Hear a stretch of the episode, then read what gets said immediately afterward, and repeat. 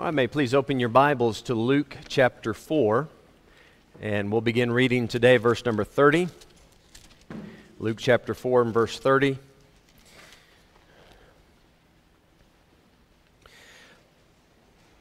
You know, it is a great privilege to think that for the last 2,000 years, Christians have been partaking of that particular ordinance, the Lord's Supper, to be included in such a sacred tradition. It's no small thing. It's no small thing. It's a great privilege. Luke 4, verse number 30. And today I'd like to speak to you about this topic. The name of the sermon is Greater is He. And if you're familiar with your Bible, you know where I'm taking that from. In 1 John chapter 4, John is discussing the spirit of truth and the spirit of air. And he's telling us how to recognize the difference between those two spirits. And in a very famous verse, 1 John 4 verse 4, he says, Greater is he that is in you than he that is in the world. So the greater one that is in us, obviously, is the Spirit of God. It is the Lord Jesus Christ in spiritual form living in us, and he is greater than the spirit of error, of, of delusion, of lies that is in the world. And I believe this story really brings that truth to the forefront. Greater is He. Let's begin reading together at verse number 30. But he, passing through the midst of them, went his way and came down to Capernaum, a city of Galilee, and taught them on the Sabbath days. And they were astonished at his doctrine, for his word was with power which is to say that the other preachers in the synagogues in those days did not preach with power. They preached the opinions of men. They would say things such as, I think it means this, but I'm not sure. Jesus rather stood up and said, The Bible says. God told me to say, and he came across as absolute truth, and the people were blown away at the authoritative power or the powerful authority, either way you want to look at it, the, the power of his word was astonishing to them. In verse number 33, and in the synagogue there was a man. Now bear in mind, we learned this previously. Jesus, as his custom was, every Sabbath day he was in the synagogue. And once he began his public ministry, he was the one that would teach or preach in these various synagogues. That leads us into this story. And in the synagogue there was a man which had a spirit of an unclean devil, and cried out with a loud voice, saying, Let us alone. What have we to do with thee, thou Jesus of Nazareth? Art thou come to destroy us? I know thee who thou art, the Holy One of God. Now, it is obviously a man who is vocalizing these things, but it is also obviously a devil speaking through that man. Verse 35 And Jesus rebuked him, saying, Hold thy peace. If I can update the English, shut up. Hold your tongue, man. Stop it. Hold thy peace and come out of him. And when the devil had thrown him in the midst, he came out of him and hurt him not.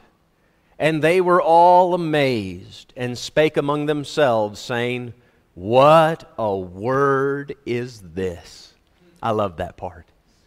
We should always be blown away, astounded at the power of the Word of God. What a word is this! For with authority and power he commandeth the unclean spirits, and they come out.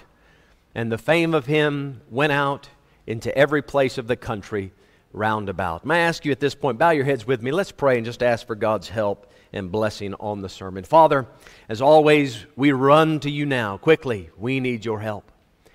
Father, no matter how much studying I do, preparation there goes in, if your spirit doesn't come down and work in the hearts of people, then our labor is but in vain. Please help us this morning. Speak to our hearts. We know greater is he that abides in us than he that is in the world. We know that make that truth more real to us today than ever before. We ask for your help and your blessing, your presence. In Jesus' name, amen. This is the first time in the Gospel of Luke we come to a story such as this. First time in this Gospel, we read about Jesus casting out a devil. Now, for you and I, if you've been around the Bible much, you're very familiar with the fact that Jesus was able to do this. But maybe put yourself back 2,000 years, reading this gospel for the very first time. This, this story is going to astound you because all throughout the Old Testament, no one did this. The other miracles that Jesus did, cleansing a leper, raising the dead, healing the sick, all of those things were done in the Old Testament. But this particular miracle, no one ever did it. The closest you come to reading something like this is when Saul, King Saul, was affected by that unclean, that evil spirit, and then he called for David to play the harp, and the Bible says that evil spirit would depart from him. That's as close as you come, and that is not the same thing as what you read about Jesus doing. This obviously blew them away. We can see that from their reaction in verse number 36. Because now, someone in the natural realm, they can see Jesus, he looks like any other man. Someone in the natural realm has power to bring about changes in the spiritual realm by simply saying the word. This raised, obviously, some questions and also some answers at the same time. Where has this been? Why have we not seen this? And this man is not only able to affect things in the natural. He can calm the waves, he can heal the sick and cleanse the leper, raise the dead. These are physical things, but he can he can peek behind the curtain of the natural into the spiritual. He sees what's going on behind the curtain of the natural and can move things and change things in that spiritual realm. The people walk away realizing this is more than just any prophet that we've seen before they would have recognized, I think, a connection with Moses. And I'll tell you why. Moses prophesied that one day there would be a prophet like unto himself that would God would raise up to speak to the nation of Israel. Not a prophet like all the others, but a very special, unique prophet. You know that every time Moses would raise that rod and a plague would come down on Egypt, each one of those plagues overthrew one of the, one of the gods of Egypt. All 10 plagues. There was a separate God that the Egyptians worshiped. And every time that, that particular plague, whether it was frogs or flies or the first, there was a God that would walk away in shame, if you will, from Egypt. Moses had power over these false gods, these devils. And again, not the same miracle. It's not that Moses said, cast him out, and out he went. But I believe this shows to the people that Jesus is that prophet like unto Moses. Now, these kind of stories, I must admit, they leave a lot of folks scratching their heads, and I, I believe there's a good reason that these stories kind of go past us quickly. We read them, we acknowledge them, but what do we do with these stories? How do they apply to us? How, can we find ourselves in this passage today? Is, are there any of you here that maybe you're tempted to stand up right now and say, Leave me alone? here's your chance. what would that prove? How do we find some personal application in this? And I think in today's world, sadly, there's a lot of ignorance when it comes to the spiritual realm. This is part of the reason on Thursday nights I've been giving you that series of lessons, and I really encourage you folks to take to partake of that series. It's, it's been helpful to me, and I know to some others.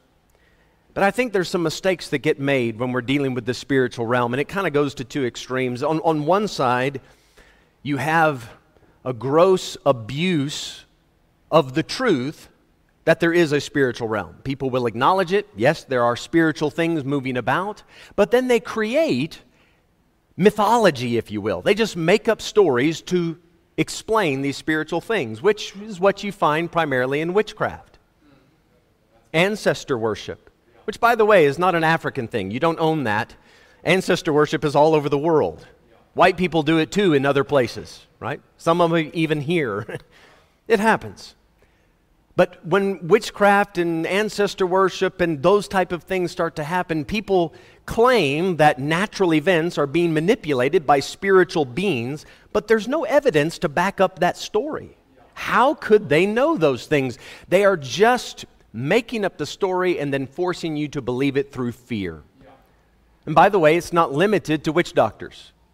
You even find some Christian groups that do the same thing.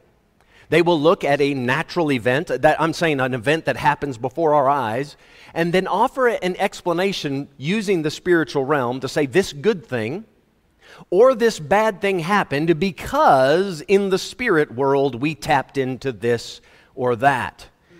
They've even created a term for it, they call it white witchcraft. And this is an abuse of the truth that there is a spiritual realm. One of the blessings of having a Bible, we say, What a word is this? You know why we say that? Because it gives us structure for our belief system that there is a spiritual realm and it operates in this way and not that way. We don't have to make anything up. Now, there's a, another extreme, I think, and that is to say, there is no spiritual realm. And this has come about especially in the last two, three hundred years rationalism, you know. If something happens in the natural realm, it is always caused by something else in the natural realm. And that's going too far the other way. To say that everything has a natural explanation. Folks, the spiritual can affect the natural. If you believe the very first verse in the Bible, then you have to amen what I just said. In the beginning, God created the heaven and the earth. That's the spiritual affecting the natural. So that's a very simple, basic uh, biblical truth. It's going too far to say every time I'm sick or every time I'm having what the world might call a mental episode, I'm going through emotional turmoil. Listen, sometimes it can be a natural thing, but there are other times that there is a spiritual reason that you're going through those things. One thing I can say for sure is the devil wants to keep us ignorant of those things. We say, What a word is this? Because when Jesus shows up, he gives us a peek behind the natural curtain. He allows us to see how that spiritual realm works.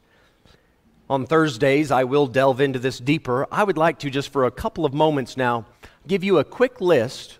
These are biblical things that you will find happening with someone who is, I want to say, possessed or affected by a devil. Right? Because the language of this, sometimes people get lost in the language. Are you possessed? Are you oppressed, suppressed, impressed? I don't care.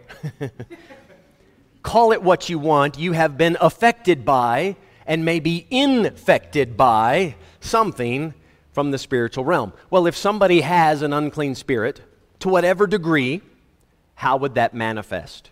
I'm going to give you some biblical manifestations of somebody bothered by a devil. A bad temper. Acts chapter 19. Somebody has a really bad temper. And he has that because he's filled with the devil. Massive mood swings. Up one day, down the other, massively. Saul with David is evidence of this. And it was because of an evil spirit. You're angry at God because you didn't get your way. That can be caused by an unclean spirit. Listen to this one exaggerated self humiliation. Exaggerated self humiliation. We read about some people in the Bible having devils in them and they cut themselves. They cry out, they dwell among the tombs.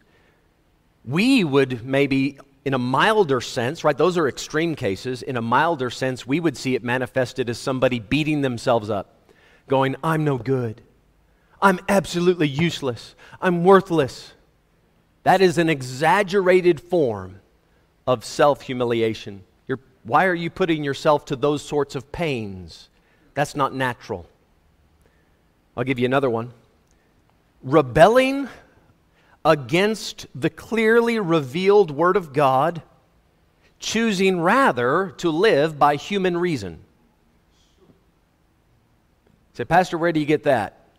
Jesus says, I am going to die, I will be crucified, three days later I'll rise from the dead. Peter says, Not so, Lord. He rebuked the Lord. The Bible says that. He rebuked the Lord. Not so, Lord. Why? Why did Peter say, Jesus, you're not going to die? Because Peter likes him, he loves him. Peter doesn't want to see any bad thing happen to his friend.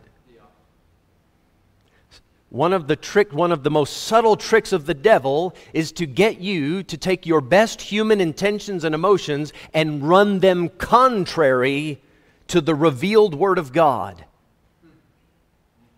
He savors the things that be of men, not the things that be of God. What was Jesus' response to Peter's plea? Not so, Lord. Jesus said, Get thee behind me, Satan being blinded to the light of the gospel.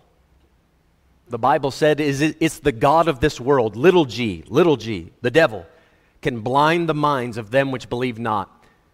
Some people can hear about the death, burial, and resurrection and go, I don't get it. What's the big deal about that? Okay, yeah, fine, he did it, but so? I'll give you another one. Living in a constant state of torment and fear. So much so, right, in some cases, afraid to get out of bed. I don't even want to know what's going to happen today. They become absolutely cynical about life. I'll give you one. We studied it this morning in our Bible study hour. Wandering from house to house gossiping. The Bible calls that devilish behavior, that you have turned aside after Satan. You see, Hollywood has kind of ruined us, right? We think if somebody is possessed or infested or affected by a devil that their head is going to spin around and you know their eyes are going to flash red and they'll spew green you know they, you've watched too many movies listen to this one i'm going to take it right from our text verse 33 in the synagogue there was a man which had a spirit of an unclean devil somebody that has a devil in them can show up to a religious gathering, even a church. Even a church. Sobering thought, isn't it? Sobering thought. say, Pastor, now you're starting to scare me because I'm at church. Are you trying to intimate, even in the small, smallest way, that this might be me? I'm going to let you and the Holy Spirit work that out. But I'll say this the story that we have today is given to us to show us beyond any shadow of a doubt that the Lord Jesus Christ is far above all principality and power and dominions and rulers of darkness and all of that. The story is given to us not to make us fear the spiritual realm, but to show us that we can overcome any fiery dart that the adversary would throw our way. It's not to say that we, in and of ourselves, can figure it out, but that if we will rely on the powerful, authoritative word of the Lord Jesus Christ, we need not fear what any unclean spirit might bring our way. What a word is this! It protects us, it delivers us, it prepares us for dealing with our adversary, the devil. I'd like to show you three quick things from verse number 34. As I say on Thursday night, we're going much deeper into this topic, but let's just use our text today. Verse 34 says, This man with an unclean devil, saying, Let us alone. Let us alone, thou. Uh, what have we to do with thee, thou Jesus of Nazareth? So, my first point a man who is bothered by, in this case, possessed with an unclean spirit he doesn't mind being religious, but he doesn't like the idea of Jesus. And I've, I've already, already alluded to this. He doesn't mind going to church, but he doesn't like the idea of a real relationship with Jesus. Because here is the actual Jesus, the Son of God, coming down, coming close. And this man, with this devil inside of him, starts to feel a strange pressure that he probably hadn't felt before. It's one thing to go to synagogue every Sabbath and just go through the motions and the rituals of religion. It's a whole other thing when God the Holy Ghost makes his way down the aisle and taps you on the heart and says, I want to get closer to you. Notice how he says, Let us alone. I scratched my head over that phrase for most of the week. Let us alone. But it's clear from the next verse there's only one devil in this man. Let us alone. You know what this tells me? There was that man, Gary, I'm not pointing at you. I'm pointing at those empty chairs. there was that man with that unclean spirit in him. There were probably other people in the same synagogue that also had a devil in them. So that one devil could speak on behalf of all the devils in the room, saying, You're bothering us, leave us alone. Let us alone. To bring it down to that individual, leave me alone. I have often found this in the ministry. The reaction that you get from religious people when you offer them a personal relationship with Christ is, Leave me alone. I don't want to talk about this. Religion's private. Stop pressuring me. Stop forcing me. Don't twist my arm. Is there anything in the text that would indicate Jesus was singling this man out? Is there any, any, reason to think that he was pressuring this man any more than anyone else in the synagogue? No. He was there simply preaching the truth. He was preaching the word with power. That's, that was his way of doing it. We saw last, what was it, last week or the week before? He opens the Bible, he reads the text, he says, This is what it means. But the typical reaction you'll get from religious people is, I don't want anything to do with this. I have found kind of two cases. There's a really bad case and then a milder case. The really bad case is stay completely away from me. I don't ever want to hear this again. I don't ever want to go back to that church. Don't ever come and try to hand me a track. Somebody knocks on their door, sir, I'd like to speak with you about Jesus. Slam! And they just, they don't want to hear anything about the Lord. There's a milder version of this, though, where people say, okay, I've heard what you have to say, but listen, I have my way of following the Lord. Please don't try to pressure me into getting more involved with Christ. We're not trying to pressure you into doing anything. We're trying to give you an opportunity. We're trying to, as best we can, as human beings, as vessels, as best we can, we're trying to open the Word of God and show you the real, the biblical Jesus, so that you can get as close to Him, closer to Him than you've ever been. That's not an attempt to single anyone out. That's not an attempt to twist your arm and manipulate you into the church. That's trying to develop something real. We're not picking on you, we're trying to help. But somebody who is being a affected by an unclean spirit will often misinterpret that reaching out as you're trying to bother me. What do we have to do with you? I don't, I don't want to have anything to do. A mild case, I'll do a little bit. But listen, don't ask any more of me. They draw the line. I just guessing here, I think this is a safe guess. This man probably sat through other Sabbath services and I seriously doubt he ever cried out like this before. Right? I think that's a safe guess. I don't, I don't have a verse for that, but I think that's safe to say. He sat through many church services. Who knows? He might have grown up going to synagogue. But this was the first time that in the middle of the service, he jumped up and cried out, Let us alone. Now, folks, what if that happened this morning? What if somebody stood up and said this? What would you think he means? Leave us alone you would think that that person is talking to the preacher saying, Stop preaching to us. Right? And I think that is a little bit of what's going on here, but it's much deeper than that. You know, not everybody is going to go through those kind of, they're not going to go to those lengths. When the devil wants to be, he can be very subtle. This isn't subtle, is it? This is in your face, loud. The whole synagogue heard it. Sometimes the devil can be very subtle. And you know what? you don't like what's being said, you don't like what's being offered, but you'll hold that in because you're a decent human being. you'll wait till you get to the car park. Or maybe even to the restaurant or to the house, and then start chirping about what was said.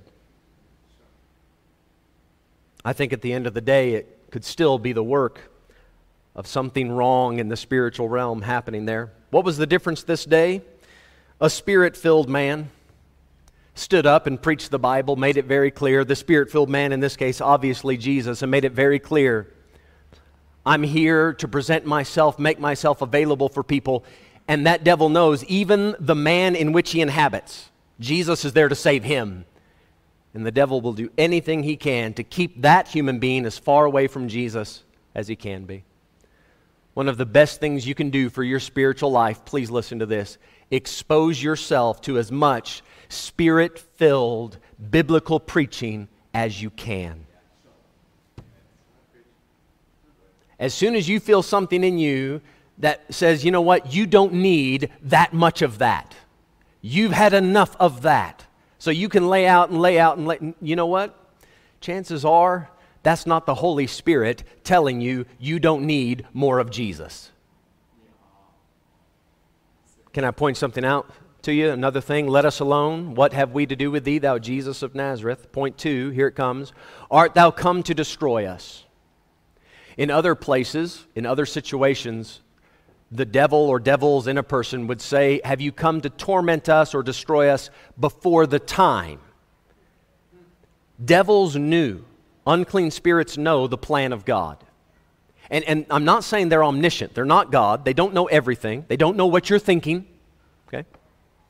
But they do know because they have chosen to rebel against God, they know their end is to be destroyed. They know that. They know, listen, their situation is absolutely hopeless. There's nothing they can do to change that. This devil is asking, Have you moved up the timetable? Are you here to destroy us now? We thought we had a few thousand more years to enjoy our time of rebellion. Is it now? A devil can't be saved. Its fate is sealed, and it will eventually be destroyed. You know how that might affect you? That thinking of that devil might just leak into your thinking. And it would manifest like this in a, in a pessimistic attitude, a cynical attitude about life to say, no matter what I do, it is going to turn out bad. And no matter how much I try, it doesn't matter. I will end up in a mess. I will be destroyed. So why bother trying? There's no happy outcome to my life. There's no way this could turn out right. I can do all things through Christ, which strengtheneth me. Right? We believe that verse on behalf of everybody else. but do you believe that about you? Do you believe that by applying this powerful word of Christ that things can actually change for the better in your life? Because what will happen, the devil who comes to steal, to kill, and destroy, right? That's, that's his plan. Why is he so bent on destruction? Because that's his end, and he knows it. Misery loves company, so he wants to take you down with him. So he will make you think that his end, that his future is your future. His future is hopeless, so now he wants you to think that your future is likewise hopeless. I hear this often almost as a mantra people say, well, God can do that for someone else. God can help someone else. He can change someone else. He can save them, save their marriage, save their health. He can do that for them, but not me. Now, who put that thought in your head? Can you give me the Bible verse where God said, I'll do it for everybody else, but not you? There's no verse like that. That's a devilish thought. That wisdom descends not from above, but is earthly, sensual, devilish. How many of you have heard of this man named Son of Sam? Anybody heard of that? That man? Son of Sam? I got a few nods. Anybody else? No? Son of Sam, his given name was David Berkowitz, is a serial killer, was a serial killer back in the 1970s. 1975, I believe he started, 76, 77. He went on a killing spree in New York City, had the entire city in horrible fear. There were eight separate shootings. He killed six people, wounded seven. When they finally caught him in 1977, he admitted to all of the killings. He had left horrible letters behind. I will not even tell you what those letters said, but just mocking the police. It, it became a, an international phenomenon. At first, before they caught him, he claimed that he was being given orders from a devil that was manifesting in the form of a dog And the dog was owned by his neighbor named Sam. And that is how he got the nickname Son of Sam. So he said, This neighbor of mine, Sam, he also likened him to Satan and Beelzebub and, and, and. And he said, This little dog comes out and tells me to kill these people. Now, after he got caught, he said, I made all that stuff up. That was just a hoax. I was just trying to scare people. But he did claim to be involved with other, you know, cultish type activities. He was arrested in 1977. I believe in 78 they put him in prison, six consecutive life terms. They have tried to parole him, but it has never happened. When I was back in America this past furlough, early December, I was able to visit a pastor in Kentucky named Travis Altop. I highly recommend if you can find his preaching on YouTube. He's a very good preacher. Travis Altop, that guy, he's a fascinating guy to listen to, talk to. Let me just say, you won't get much talking in. He loves to talk. but he's got great stories, so it's okay. He opened up a notebook. It was 12 o'clock midnight. He said, Preacher, I got to show you one more thing. He had like seven one more things, but I got to show you this, man. So, 12 o'clock midnight, he opens up a binder filled with letters. He had started corresponding with the son of Sam. Now, to give you a bit of the backstory, he went to prison, son of Sam did, 1978. In 1987, somebody gave him a Bible, one of his fellow inmates.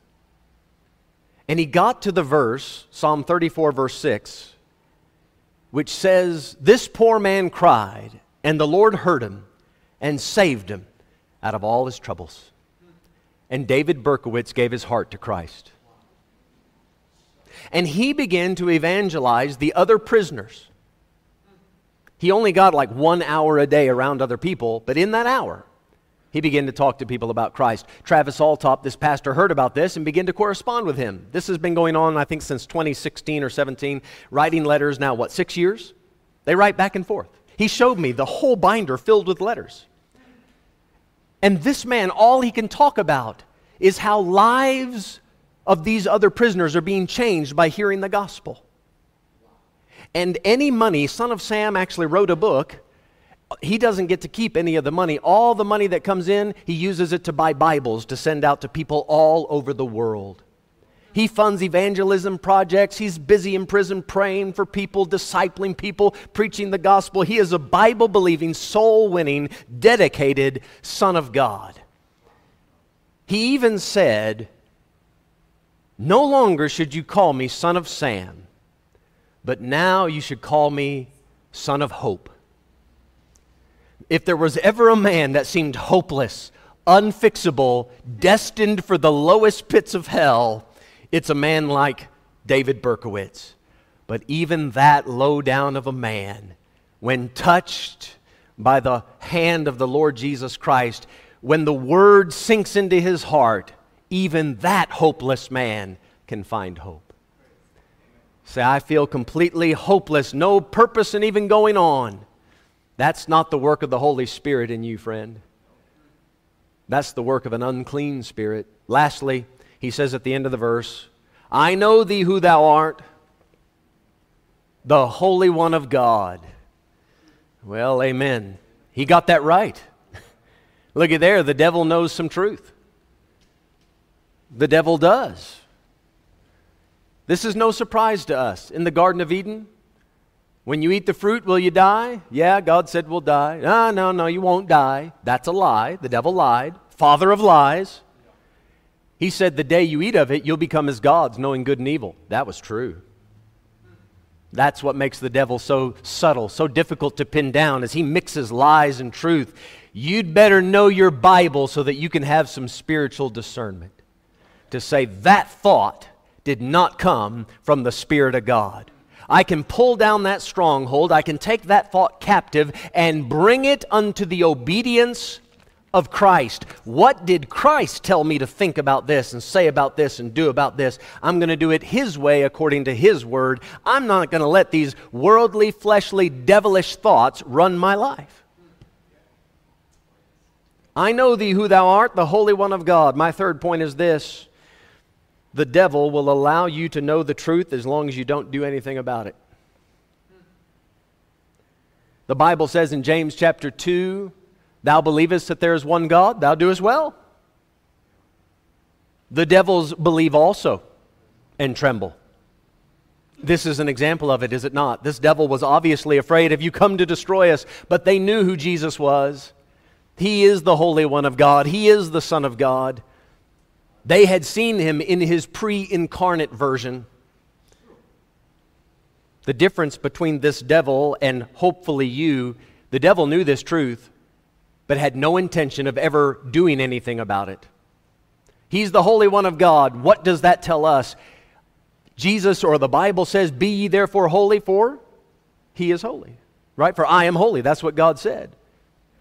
So you know that I'm holy, good. Now you try to match that. This devil knows he's the Holy One, but his theology, his knowledge of God, is not going to change anything for him personally.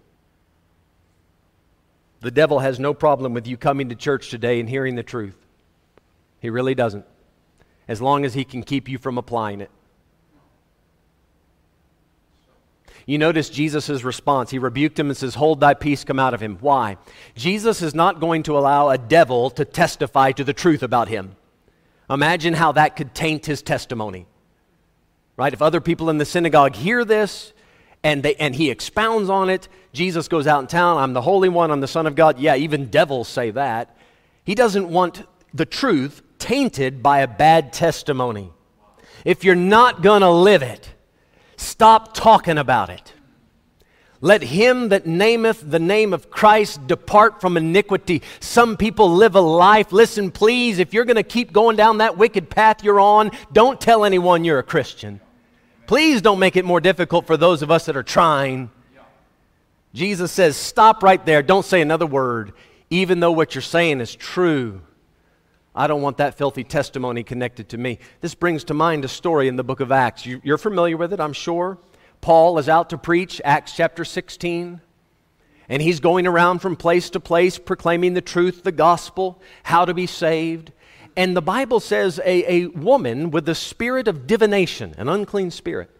You know what she does? She doesn't run up to Paul and say, Are you here to destroy us? She doesn't give the same reaction. She runs out ahead of him and announces to the whole crowd, These men have come to show us the way of salvation. It sounded positive, right? It'd be the same as somebody greeting you at the door. Hey, so Pastor Mike, he's the best preacher, man. You're great. You're so glad you're here. This is. Why would we want that person to go? Well, you see, that young lady eventually got on Paul's nerves. You remember how the story ends? Paul commanded that unclean spirit to come out of her. But what was she doing wrong? She was simply bringing attention to the fact that Paul was preaching the way of God and how to be saved. That young lady had no intentions of doing anything about what Paul was preaching. She was simply using Paul, kind of riding his coattails. Everybody in town is listening to him, and he's getting kind of famous and he's getting a following. So if I can give him some compliments, if I can brag on him a little bit, maybe people in town will view me in the same way they view him, and I can also rise in fame a little bit. And Paul says, I know deep down the intentions of your heart. You have no intention of coming in line with Christ, you have no intention of applying the gospel to your life. You just want to ride the benefits of it. You just want to abuse the consequences of the gospel. So, enough with that. And he cuts her off. The truth was not going to change her. So, Paul put a stop to it. Just in the case with this devil, Jesus says, Enough's enough. Stop talking. I would say this if you come to the, verse, uh, to the end of verse 35, the devil had thrown him in the midst. He came out of him and hurt him not. Now just think this through with me. What happened next for that man? That man, under the influence of that devil, had just cried out against Christ. Leave us alone. You're here to destroy us. I know. I mean, he, this is so embarrassing. But now the devil comes out, he's sitting there in his right mind. Can you imagine the peace that came over him? Finally, Who knows how long he'd been bothered by that devil? Now it's decision time. Stop talking, start deciding. Stop talking, start acting. Now you know who you're dealing with. No other religious figure could do for you what this man Jesus just did for you. You were just set free. Now, what's the decision going to be? You're going to follow him? Or do you just let him walk out of the synagogue and you sit there going, well, that was neat? Now it's decision time. Christian, let me say to you, it's decision time. You say, I've already been saved. Praise God. But this does not exempt you from the spiritual battle. Paul made it very clear we wrestle not against flesh and blood, but against principalities, powers, the rulers of the darkness of this world, spiritual wickedness in high places. We are commanded to put on the whole armor of God. We're not commanded to fear this, we're commanded to deal with it, not to talk about it, but to act on it. When Paul, I gave you verse 12. Let me give you verse 10, Ephesians 6:10. Finally, my brethren, be strong. Who can give me the next phrase? In the Lord and in the power of his might. That's why we have these stories in the Bible to show us just how mighty and how powerful he is. That one little word can fell the devil. One little word of out, done, rise, one word. And Jesus can turn a person's entire life around if they would just submit to that powerful word. So I'm a believer, then be strong in the Lord and in the power of His might. You can overcome anything the devil throws at you if you submit to God. Listen, submit to God, resist the devil, and he will flee. That's the biblical way to do it. Submit to God first. God, I'll do it your way. I'll live by your word. That's how you resist the devil. I will not believe what he's telling me. Then he flees. Say, today, Pastor, I'm here, but I, I've never actively trusted Christ. I know I've heard it my whole life. I've heard the truth that Jesus died on the cross. I know him up here. I know those historical facts. I'm a religious man. Sat in church all my life. That doesn't make you a saved man. Just like this man, after that devil came out, he sat there unharmed but he has a decision to make, as do you. Today, you can turn to Christ and say, Lord, there's no way I could ever save myself from the punishment I deserve. I am trusting today what you did on the cross to set me free from the penalty and the power of my sin. I'm trusting nothing else but you alone. If you take anything from this story, you take away the power of that word, His promise that he hath promised us, even eternal life, and this life is in his Son. Let's all stand, if you would, please. Heads bowed, eyes closed.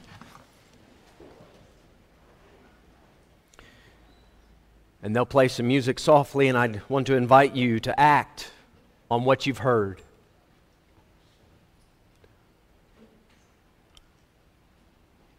And I mean this. We are not we're not going to uh, wait a few minutes to try to pressure you into doing something that the Holy Spirit is not asking you to do. But as the music plays, I want you to pray just for a moment and say, Lord, what wilt thou have me to do with what I just heard?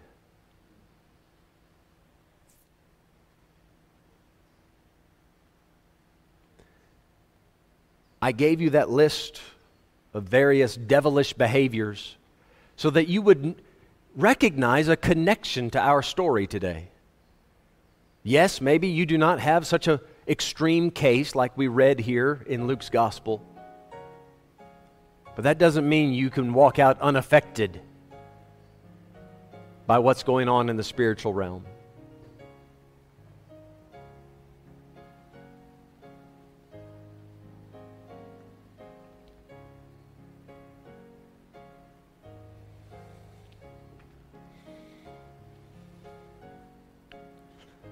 Say, Pastor, I know the truth, but has it changed you?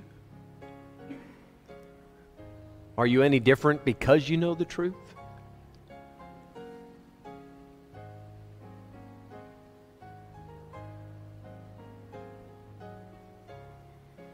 You mustn't think that every problem in life is related to something spiritual. Sometimes you're sick because you ate bad chicken. But sometimes you're miserable and grumpy and have a bad attitude because you have just been yielding to the devil's influence in your life.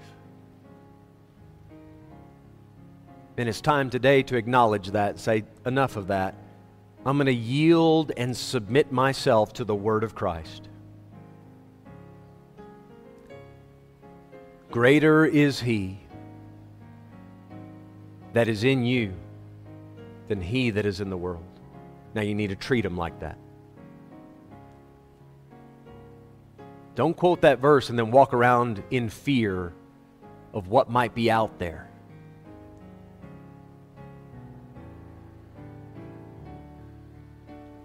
Before we close in prayer, I'm just going to ask if you're here and you have never been saved. That's a biblical word. You know that? To be saved. The Bible says, For whosoever shall call upon the name of the Lord shall be saved. So I'm asking you, friend, have you been saved? That jailer asked Paul, What must I do to be saved? The answer was, Believe on the Lord Jesus Christ, and thou shalt be saved. Friend, there's one thing I guarantee the devil doesn't want, and that is for you to be saved. Now, no one's looking around. This is not a pressure technique. I would just simply like to pray for you. I'm not going to come to you, won't point you out. But would you just slip your hand up say, Pastor, I don't think I've ever been saved. Please pray for me. You can just slip your hand up and put it right back down. Anybody like that? Say, Pastor, there's never been a time that I asked Jesus to save my soul. Just pray for me. All right, I appreciate your honesty on that. Thank you.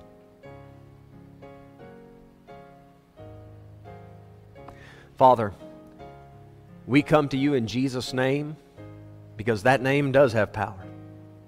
His words, His commands, we recognize that they can straighten our lives out.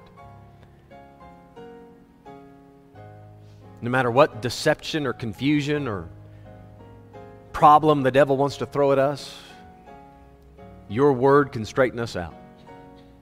It protects us. We hide behind it today.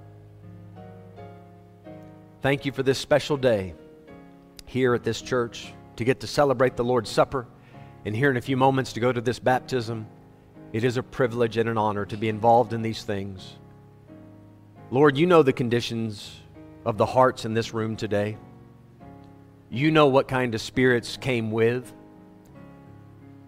I pray, even as these folks go their separate ways, that you would deal with all of us individually Draw us closer. We want to have more to do with you, not less. Father, we ask all this in Jesus' name. Amen.